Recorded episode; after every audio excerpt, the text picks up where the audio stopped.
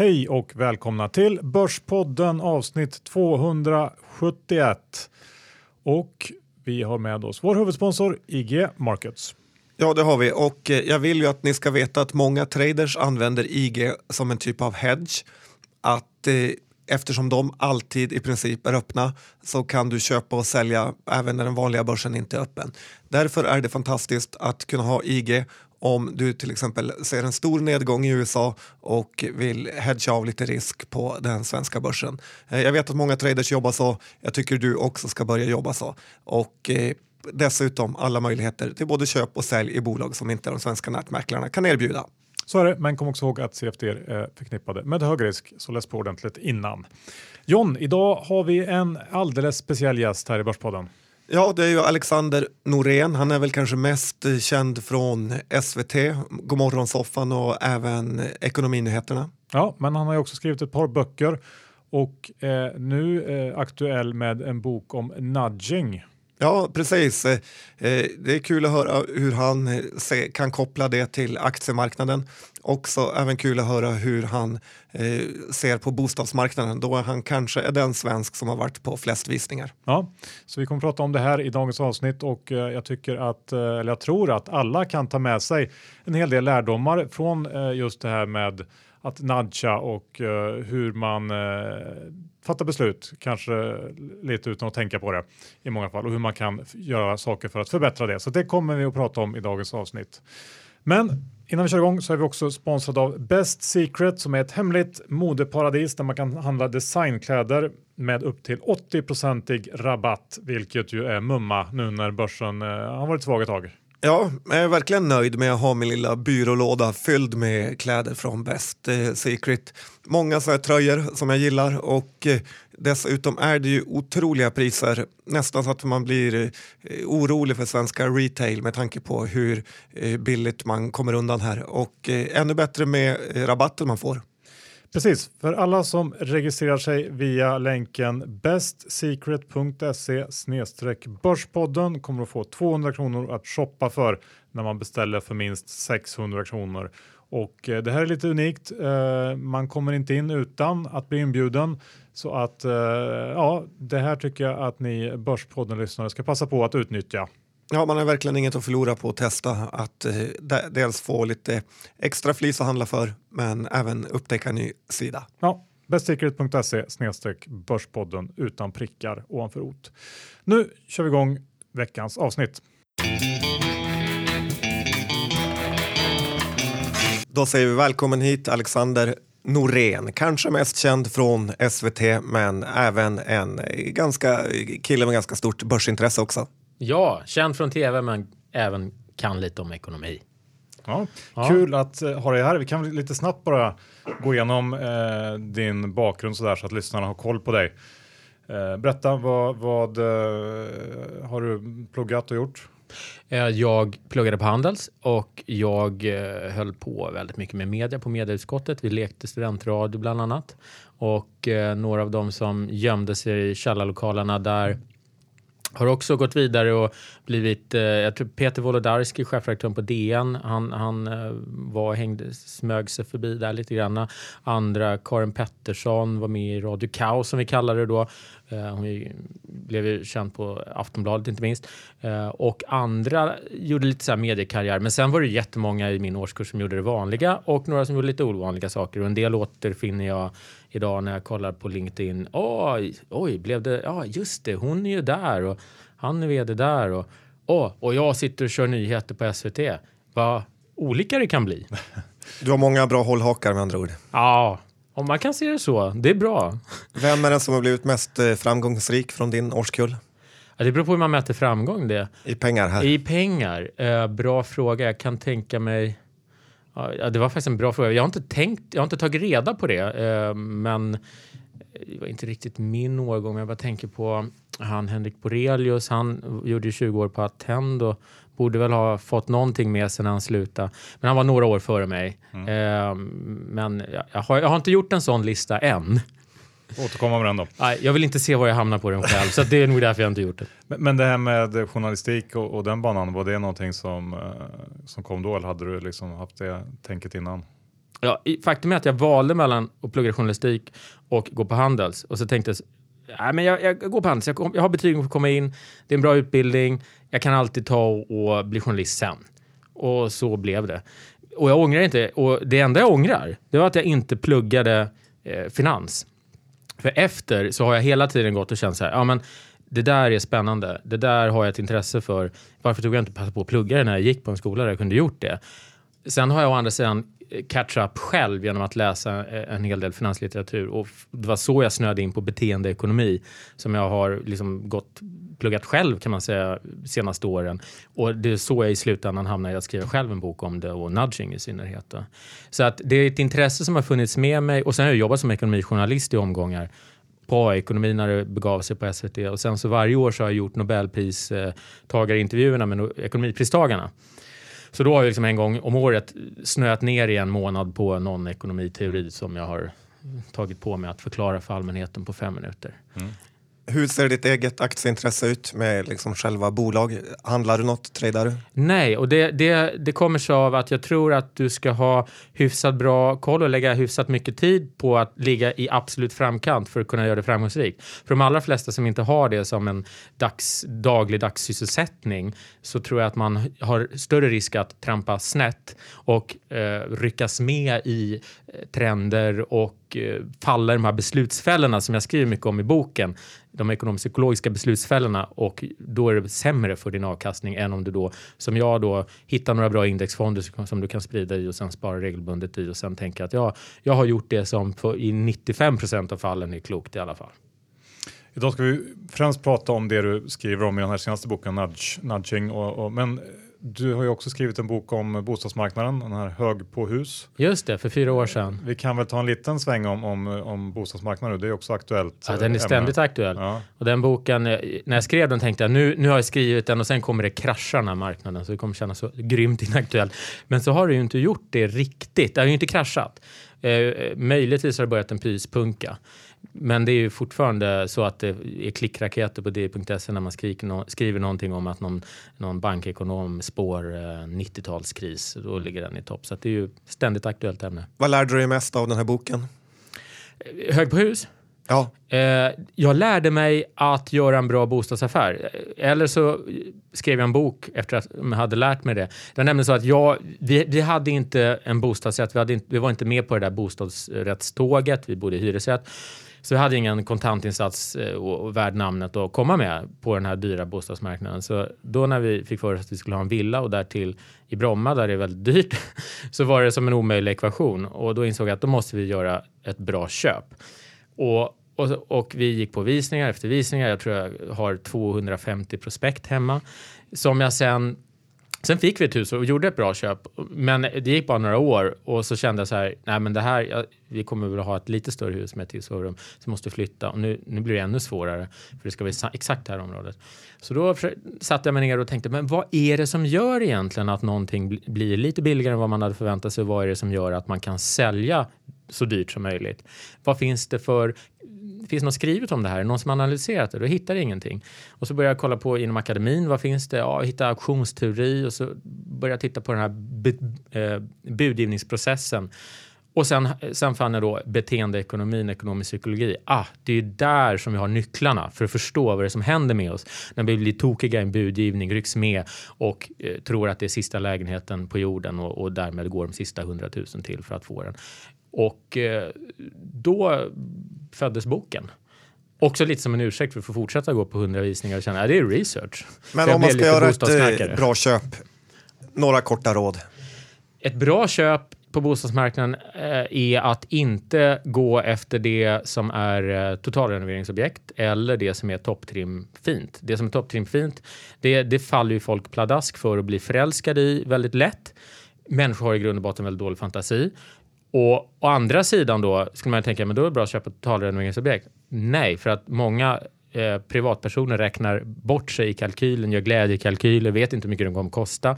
Och så kommer någon byggare där och vet hur man räknar på det och, och drämmer till och lägger sig rätt och kanske förhoppningsvis... Ah, och rika människor som tänker äh, vi blåser ut skiten, vi har några miljoner. Liksom.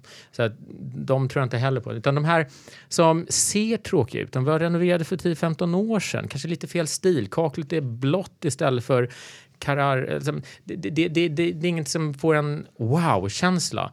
Och man, man, tänker då att ja, man måste nog renovera både kök och badrum, det kostar så här så mycket.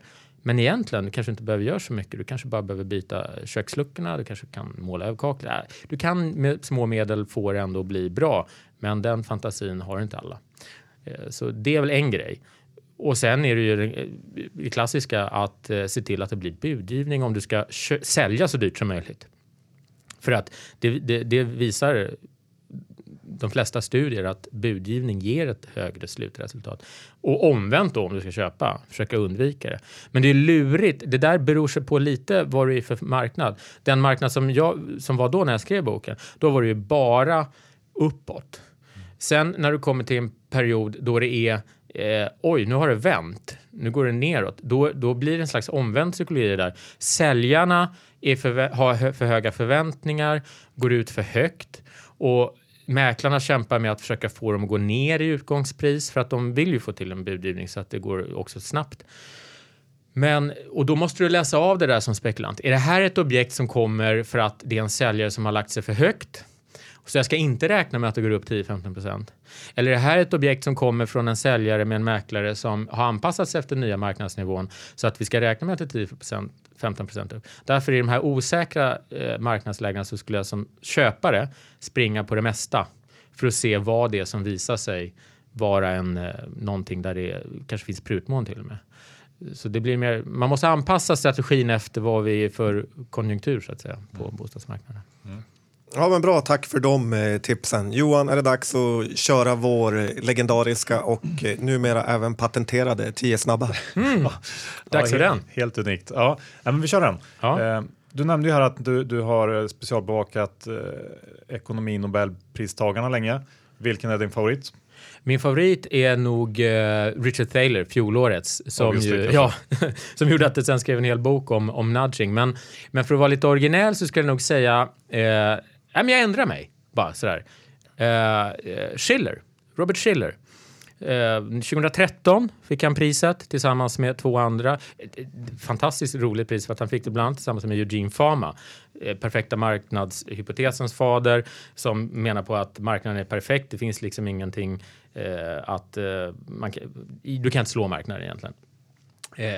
Schiller tvärtom bubblor uppstår på grund av psykologin i, i, eh, i, i, på börsen. Och så har han skrivit väldigt intressant om hur det uppstår. Eh, så självklart kan du då ta och gå, tjäna pengar genom att gå mot strömmen vid rätt tillfälle. Konstigt att de två får det samtidigt. Ja, det var en liten tanke tror jag från priskommittén att visa på att bägge har bidragit med någonting från varsitt håll. Och sen så tror jag mig ha lyckats få ihop hur deras två teorier kan leva i samklang med varandra. Men i alla fall, han är väl intressant just för vad han har skrivit. Att, att han kom ut med den här boken i Rational Exuberance, vältajmat före börskraschen. Och sen eh, hela hans sätt att prata om hur bubblor uppstår. Oavsett om det är börsen eller bostadsmarknaden som bubblar så är det samma mekanismer. Det tycker jag är häftigt. Ja, han är väl lite legendarisk för Schiller P-talet med. Ja. Eh, fråga nummer två. Vem är jobbigast att jobba med på SVT? Oh, jag kan ju inte svara ärligt för jag jobbar ju fortfarande på SVT. Det får jag skriva i mina memoarer någon gång.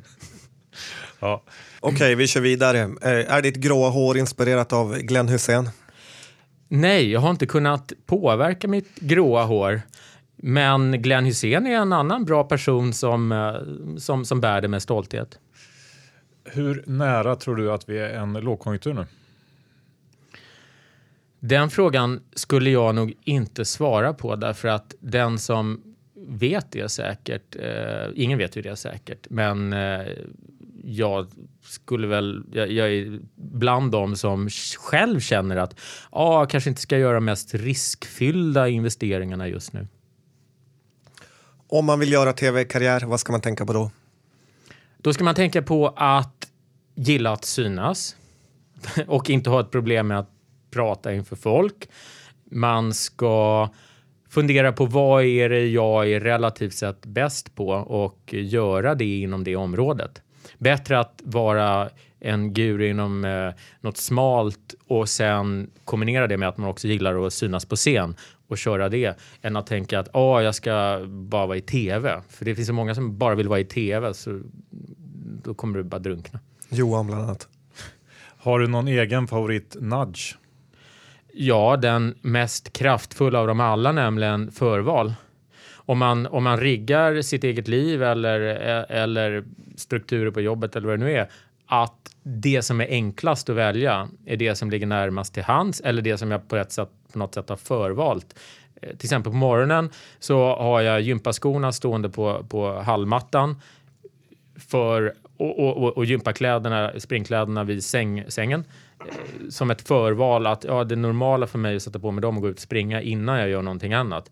Då måste jag aktivt börja förhandla med mig själv till varför är det just idag inte en bra dag att ta löparrundan då?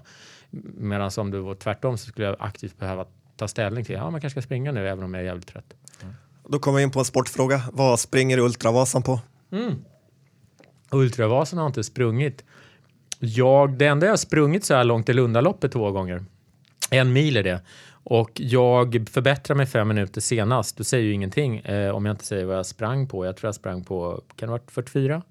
Och Vasaloppet, det har en stuga efter min far vid Vasaloppsspåret. Så någon gång ska jag åka Vasaloppet på skidor i alla fall. Mm. John är otroligt stolt över att han har lyckats springa den här Ultravasan. Men vi... Ja, vad, vad sprang du på då? 10.40. Är det bra? Det är ingen som vet eftersom det är ingen som springer där. Ska vi avsluta bara med, vi bor ju faktiskt alla tre i Bromma uh, och det finns ju saker som är bra med det. Men vad är det sämsta med att bo i Bromma? Det sämsta med att bo i Bromma det är nog att det som alla andra områden där det finns eh, Ja, men det är ett rätt välmående område rent eh, socioekonomiskt. Så eh, som statusstress. Även om ingen i Bromma skulle erkänna det. Eftersom i Bromma bor man ju för att man inte är man bor inte i Djursholm eller man bor inte i någon annan på Östermalm där det är så tydligt att du ja, här är, man en fin familj och, och har pengar utan Bromma är som du bor på Vasasta, i Vasastan istället för på Östermalm om vi pratar Stockholm. Jag vet inte vad motsvarigheten skulle vara i Göteborg så jag kan inte det. Eh, men det, man, man, och det har varit lite kulturellt förr i tiden. Eh, men ändå så även om man inte pratar pengar så tänker man nog ändå att ah, de åkte på semesterresa dit på höstlovet. Och vi som inte har råd med det, synd. Keep up with the Joneses, klassisk Precis. grej. Johan, det är höstlov nu i hela Sverige, men egentligen så längtar man ju mest till eh, de vinterloven som kommer då det fantastiska eh, med skidåkning kommer fram. Precis, och då passar det ju bra att vi har STS Alpresor som sponsorer. De har just nu ett kanonerbjudande. De har julbordsresor på två till tre nätter i december till Bad Gastein där man då kan kombinera eh, tidig skidåkning, eh, afterski med stjärnkocken Fredrik Erikssons klassiska julbord på hotell Salzburgerhof som man ju känner igen ifrån diverse tidningar och eh, resereportage. Ja, det är många bra Instagram-bilder man kan ta därifrån. Ja, och eh, STS Alpresor har precis släppt sina sista minuten-resor för de här julbordsresorna. Så man kan åka för endast 2495 kronor för två nätter med flyg, boende, julbord och en middag, vilket ju är riktigt prisvärt. Ja, verkligen. De hade egna flyg dit också, vilket gör det ännu smidigare. Ja, det, så är det. Då går man in på alpresor.se snedstreck julbordsresor om man tycker att det låter intressant. Ja, och kom ihåg att eh, det är alltid riskabelt att åka skidor med några jägare i kroppen. Men nu ska vi pr prata lite nudging. Berätt, kan du inte berätta om det begreppet eh, stort och din bok och liksom mm. hur du kom in på det här? Nudging på svenska brukar man prata om att knuffa och vad betyder det? Det betyder att man utnyttjar man gör det lätt att välja rätt, det är en annan sån här klyscha i det sammanhanget. Och det går tillbaks till det här som förval, att eh, rigga beslutssituationer, designa beslutssituationer så att det för mig kloka valet är det som är enklast att göra. Kanske att jag gör det till och med undermedvetet utan att aktivt bestämma mig för någonting. Och det bygger på forskningen inom ekonomisk psykologi om hur vi fattar beslut i praktiken. Inte hur gammal ekonomisk teori utgick från att vi fattade beslut som 100% rationella människor som tänker igenom alla beslutsalternativ, ett beslutsträd superrationellt och sen väljer det där väntevärdet är högst. Utan genom att man studerar hur människor faktiskt agerar och sen har de här forskarna genom experiment och eh, teorier befäst att eh, ja, i, i vissa situationer så tenderar vi att välja det som är osäkert om man riggar eh, frågan på ett visst sätt. Och formulerar vi om frågan, även om det är exakt samma ingångsvärden, så kanske vi tenderar att välja det säkra alternativet. Och sån forskning till grund gör då att om man i en situation om man vill utsätta någon för ett beslut om att pensionsspara eller inte kan fundera på ja, men om vi vill det, om vi vill få dem att börja pensionsspara, då kanske vi skulle ta och ställa frågan så att de känner att de väljer det säkra för det osäkra eller, eller sådär. Alltså det, nudging handlar om att designa beslutssituationerna så att du, du väljer det som man tror är bäst för dig. Och sen kan man ju fråga sig, vem vet det då? Det är, det är en filosofisk fråga. Man, där en del kritik mot nudging kan komma in. Har du några, några bra så här, konkreta exempel på, som du tycker är bra på just nudging? Ett superkonkret exempel är ett tyskt elbolag som testade att låta sina kunder istället för att välja till Eh, grön el som ett alternativ som faktiskt var lite dyrare. Så gjorde de det till förvalet som man då behövde kryssa sig bort från för att välja brunel som var lite billigare. Och det ändrade från att det var jag tror det var 7% som valde grön el när det var att man aktivt behövde bestämma sig. Så blev det 70% som hade kvar grön elen när man måste välja bort den. Det, det, det är fascinerande, men det är också lite skrämmande. Vilken makt, vanans makt, är, men också att man är lite bekväm av sig. Eh, det är ett slående exempel på just förvalets betydelse. Men, men annars så eh, förlustaversion är ju centralt begrepp i det här. Att vi tycker det är så mycket jobbigare att förlora en hundring än vad vi blir glada av att vinna den. Så att om du tar och eh, formulerar en, eh, en vinstfråga som eh, du, du, har, du har tusen kronor från början Eh, vad skulle du välja? Alternativ A, eh, säkert få en 500 kronor. Eller alternativ B, med 50% sannolikhet kunna vinna 1000 kronor till. Väntevärdet är 1500. Okay. De allra flesta väljer det säkra alternativet här. Kanske hem säkert, 1500, 500 kronor säkert. Bara formulera om det. Du har 2000 kronor från början. Vad väljer du? Att säkert torska 500 spänn eller ha 50% sannolikhet att förlora 1000 kronor. Då väljer de alla helt plötsligt de flesta väljer helt plötsligt det andra alternativet. Att ta risken, chansen att undvika en förlust. Väntevärdet är ändå 1500 spänn. Men bara genom att formulera om det så, inramningen, ändrar hur du fattar ditt beslut. Därför att du vill så gärna undvika en förlust. Du har framat det som att du är i en förlustsituation. Mm. Och, så, och den förlustaversionen går igen i mycket annat inom ekonomisk psykologi som, som nudging ta fasta på. Ja, men det är en klassisk grej inom aktier med att eh, folk hellre säljer vinnaren än säljer förlusten, aktien. Precis, även om det både kursutvecklingsmässigt och kanske skattemässigt vore klokare att göra sig av med förlorarna. Så det, det, där, där har du spottan. Hur, hur, eh, om man bara tänker generellt, hur, hur utbrett är det här att använda sig av om man tittar från liksom dels från politiker och beslutsfattare på det hållet och även kanske hur stora företag jobbar? Liksom, är det någonting som man eh, använder sig av i, i olika typer av strategier? Och, och... Ja, jag tittade ju när jag skrev den här boken så tänkte jag hur tillämpar man det här i Sverige idag? Vilka jobbar med det? och hittade att det fanns en del företag, till exempel ICA, som har testat att knuffa konsumenterna i butiken till till exempel att välja bort köttfärsen och istället ta i mer morötter eller bönor när man gör tacos med framgångsrikt resultat. Sen så, sen så om man tar Spotify, hur de onboardar kunder och får dem att gå från att vara reklamlyssnare till betalande prenumeranter så jobbar de mycket med beteendeinsikter i hur man kommunicerar med kunderna så att de känner att nej, det här är, är, är det jag vill ha. Jag vill vara kund hos dem. Och faktum är att hela prenumerationsmodellen för tidningar och alla typer av abonnemang bygger på eh, in, in, alltså det, egentligen, det, det, är inte att de har läst forskning och kommit av status quo-effekten och andra saker som jobbar för att om du väl får någon att bli prenumerant så kommer de sen glömma bort det och sen fortsätta vara livet ut.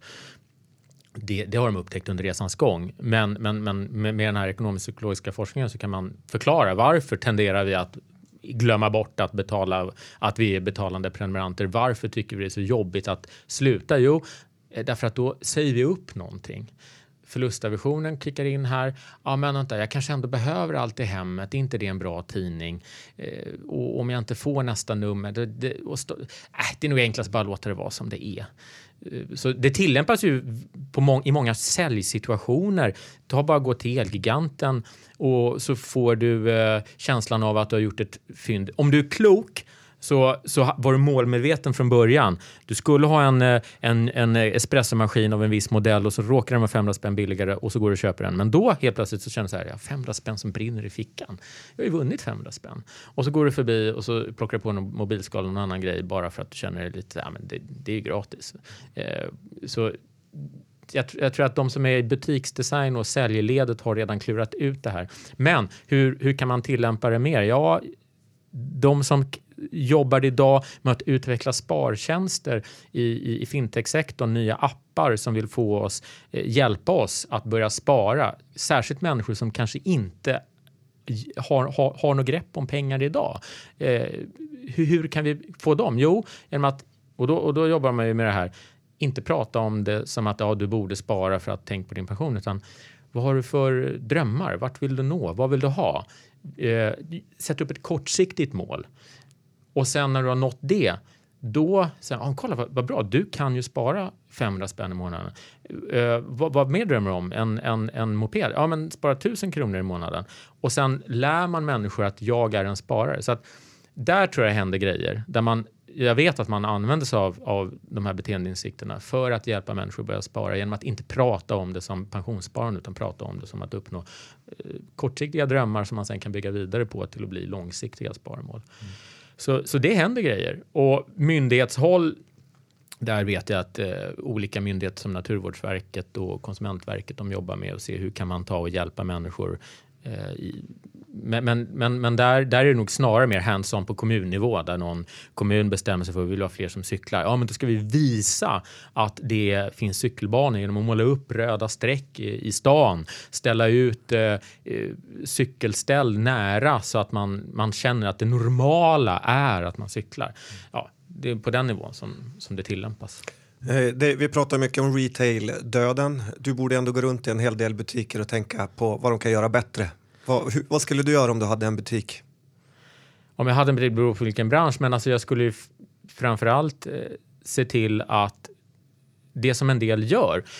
Jag skulle ha en framgångsrik webbhandel och tänka mig mer som jag säljer grejer. Sen skitsamma var någonstans eh, jag möter kunderna. Och sen, ja, det finns en poäng i att ha en fysisk mötesplats.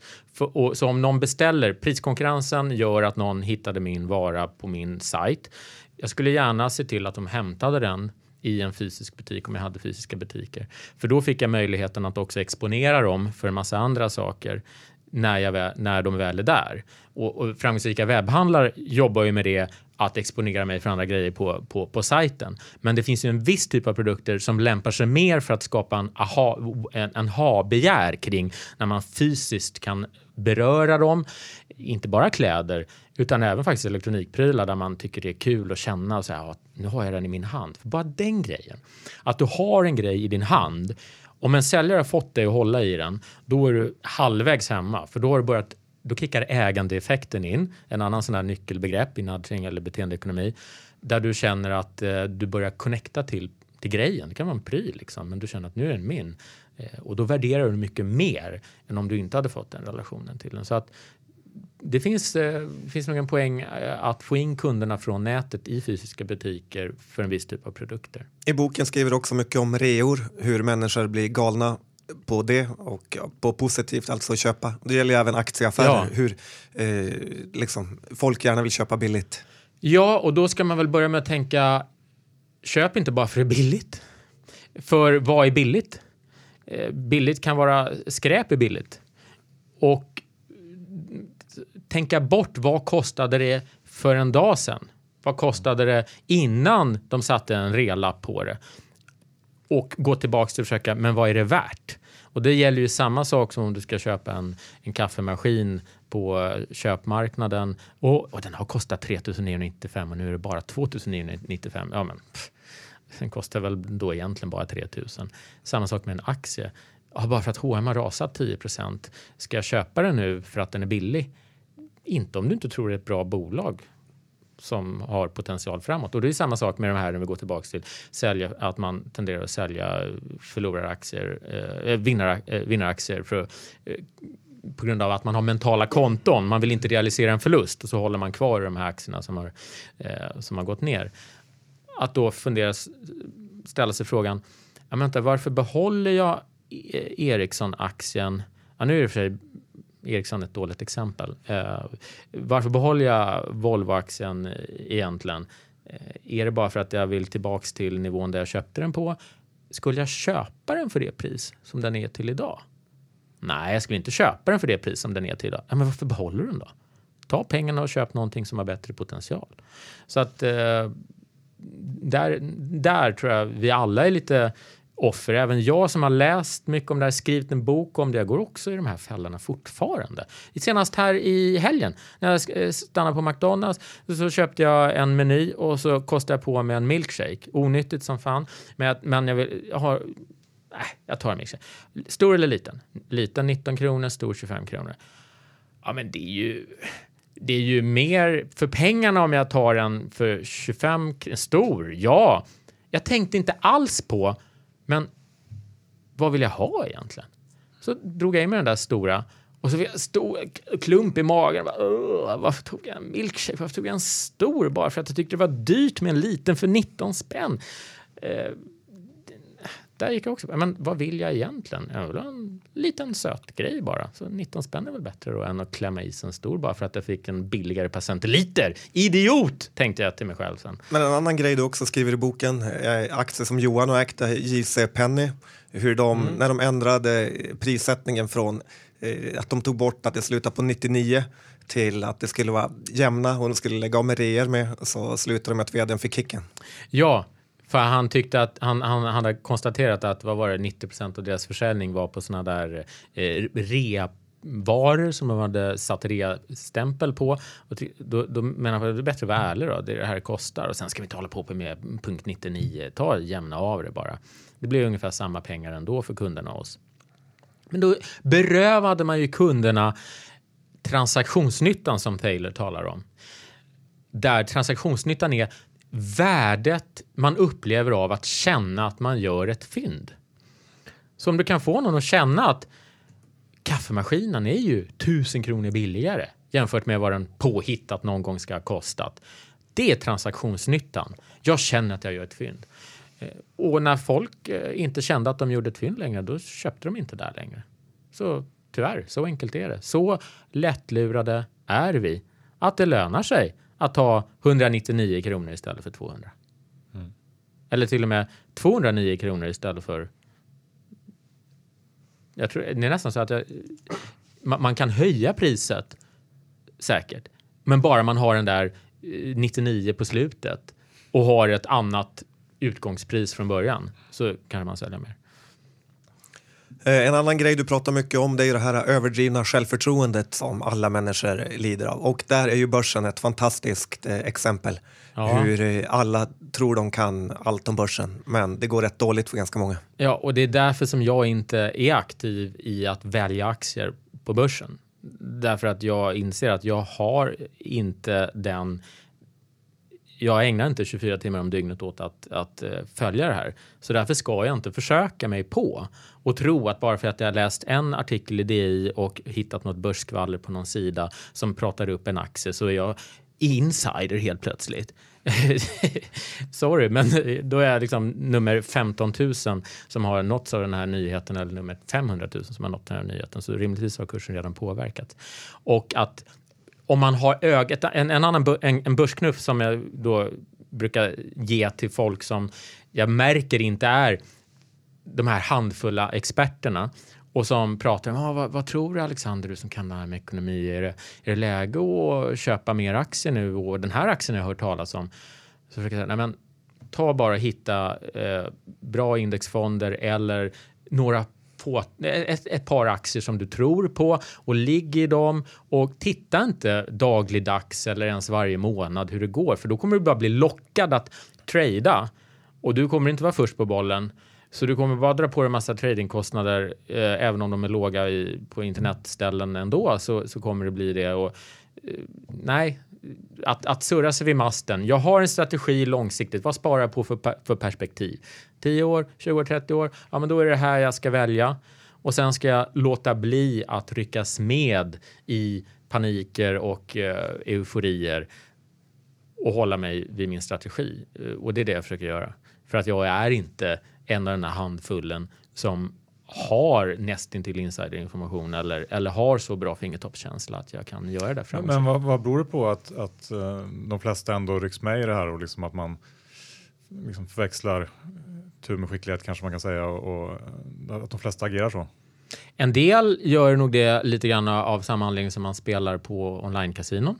Det ger en bra kick. Andra gör det nog för att de helt enkelt tror att de, bara för att de har läst en hel del, eh, kan är on top of it. Och andra gör, och, och alla kanske gör det för att man vill vara en vinnare. Man, man vill känna att man hänger med. Man känner sig som en loser när man läser om de som köpte bitcoin när det kostade 2000 och det står i 20 000. Och sen bara liksom känslan av att oj, är det så lätt? Ja, men då kanske jag också ska hoppa på. Man lurar sig att tro att... Då kommer man in lite kanske på det här med, med eh, grupptänkande och, ja. och grupper agerar. För det, det, är också ganska tätt kopplat till börsen. Absolut, och där om vi går tillbaka till min favorit då, Schiller, som, som, som, som pratar om informationskaskader. Hur, hur bubblor uppstår där man kommer till en brytpunkt där man lämnar det underliggande värdet och hela prisuppgången bygger på att tillräckligt många tror att det ska fortsätta uppåt. Vilket sen då, eftersom vi inte bara kan köpa att en, en, en, en tulpanlök hur, hur, motiverar man på 1600-talet i, i Holland att den ska vara värd lika mycket som ett townhouse i centrala Amsterdam? Ja, eh, då börjar man hitta på historier om att hur unika just de här tulpanlökarna är, de enda i världen. Man bygger historier om varför det här har det här värdet. I IT-boomen då pratade man mycket om att det, de gamla ekonomiska reglerna gäller inte längre. Det är ett paradigmskifte. Det är en ny tid. Eh, innan kraschen på 30-talet så pratade man om att vi har nått en ny permanent högre platå av aktievärdering. Det är nya regler som gäller. Det skapas historier som motiverar den här överdrivna eh, värderingen som sen i sin tur föder ännu mer tro på det och priserna fortsätter upp. Tills dess... Så kan det väl ofta vara så att det ändå finns några, några korn av sanning i det. För, för om, man, liksom, om man tar IT-bubblan som exempel så kan man ändå säga att det, det, det låg en hel del i det. Uh, att, att det blev en ny värld eller en ny uh, paradigm. Troligtvis, eller med helt, med helt säkerhet så låg det inte bara ett korn utan man till och med underskattade säkert mm. potentialen i vad det faktiskt skulle komma att få för konsekvenser. Men man räknade nog eh, att, med att de bolag som fanns då och var på bollen skulle generera avkastning snabbare än, än, än vad det faktiskt sen blev i första vågen. Så att, att, att, den, jag menar, att, att e-handel skulle ta och dominera och ta över och fullständigt, det, det visar ju sant, absolut. Men att just då, vad hette de där bolagen? De som Bo. Sålde, Bo, precis. De var för tidigt ute eller de som sålde julgranar men hade svårt att leverera dem den där julen 99. Vad, vad hette de nu igen? Ja, whatever. Den typen av bolag eh, var, var först ut och eh, fick kanske lite för mycket eh, projicerat på sig, just dem. Eh, men vad, nu är frågan så här, vad är nästa bubbla? Och tyvärr så är det ju så att det, det är ju lätt att bara vara efterklok och säga ja, det var en bubbla därför att den sprack.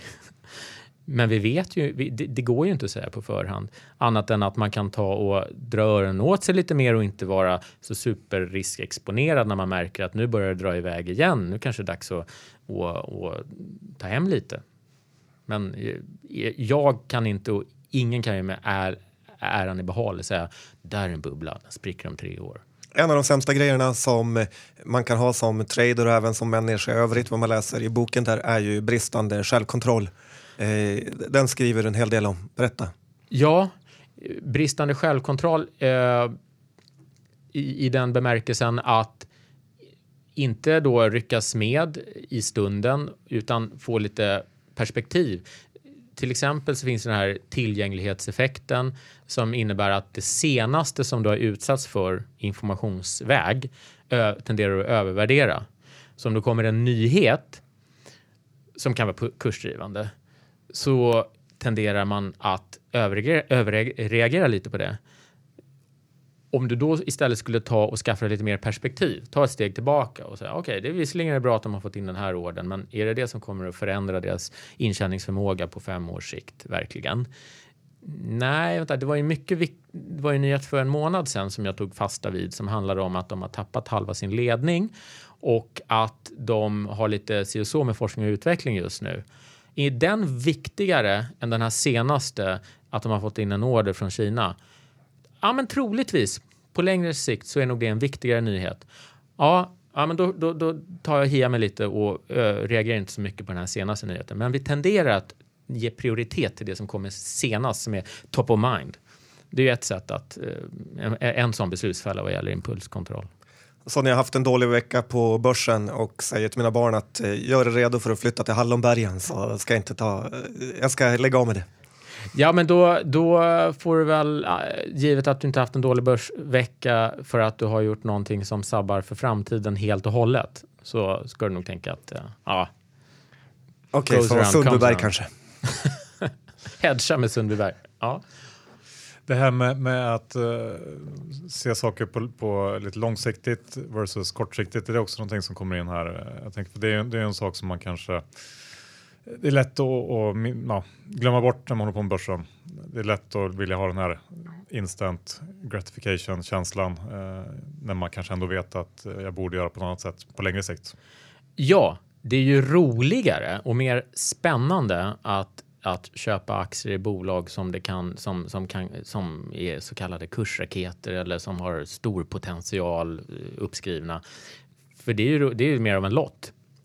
Men eh, om du har tänkt att du ska eh, vara på börsen för att ha en avkastning som är långsiktig tillväxt, då är det ju troligtvis de här tråk det är troligtvis lite tråkigare bolag eh, som du då kommer att investera i istället för att spekulera i de som ger dig adrenalinkickarna.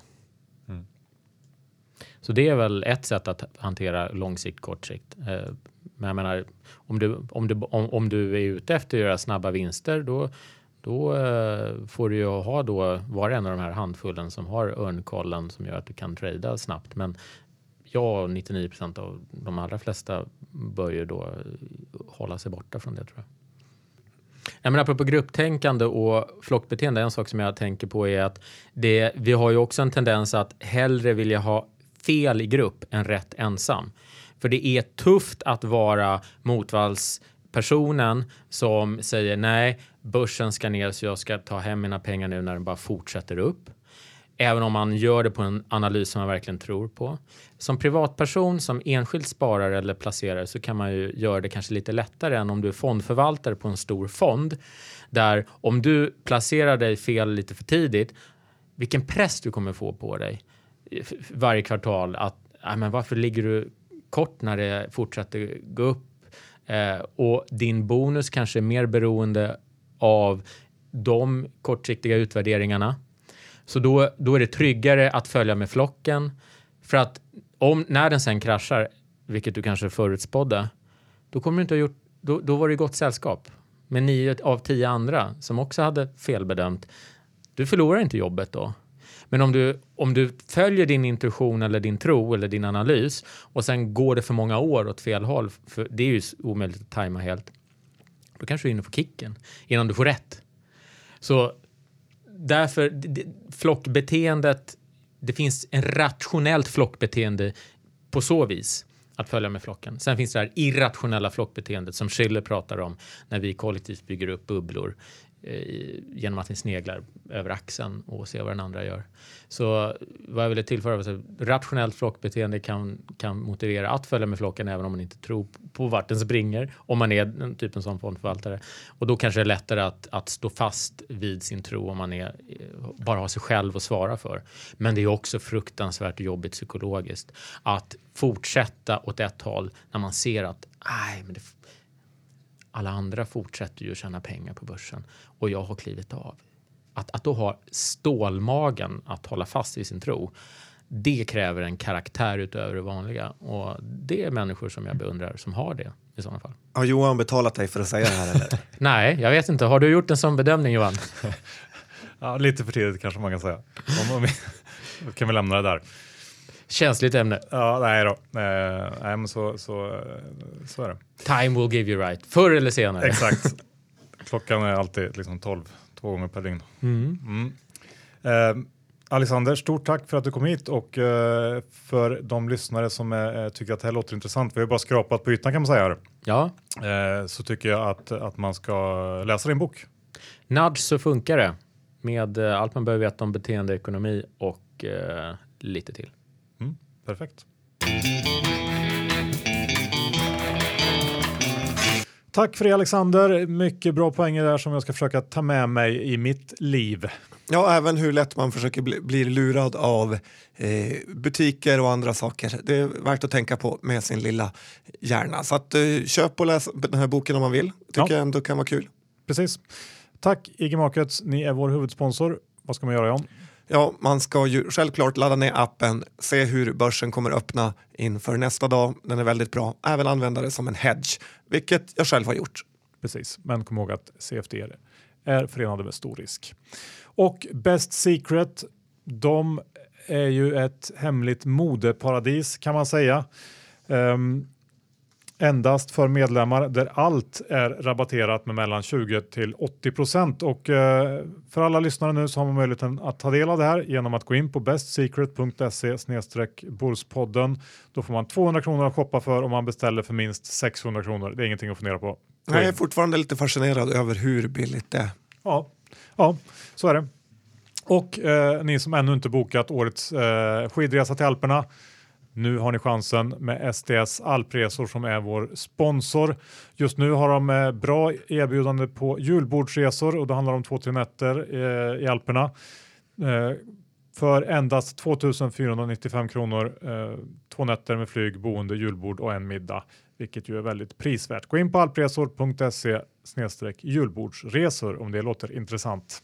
Mm, det måste det nästan göra. Ja, exakt. Bra, då tackar vi för oss den här veckan så hörs vi som vanligt igen nästa vecka. Ja, det gör vi. Ha det bra. Hej då!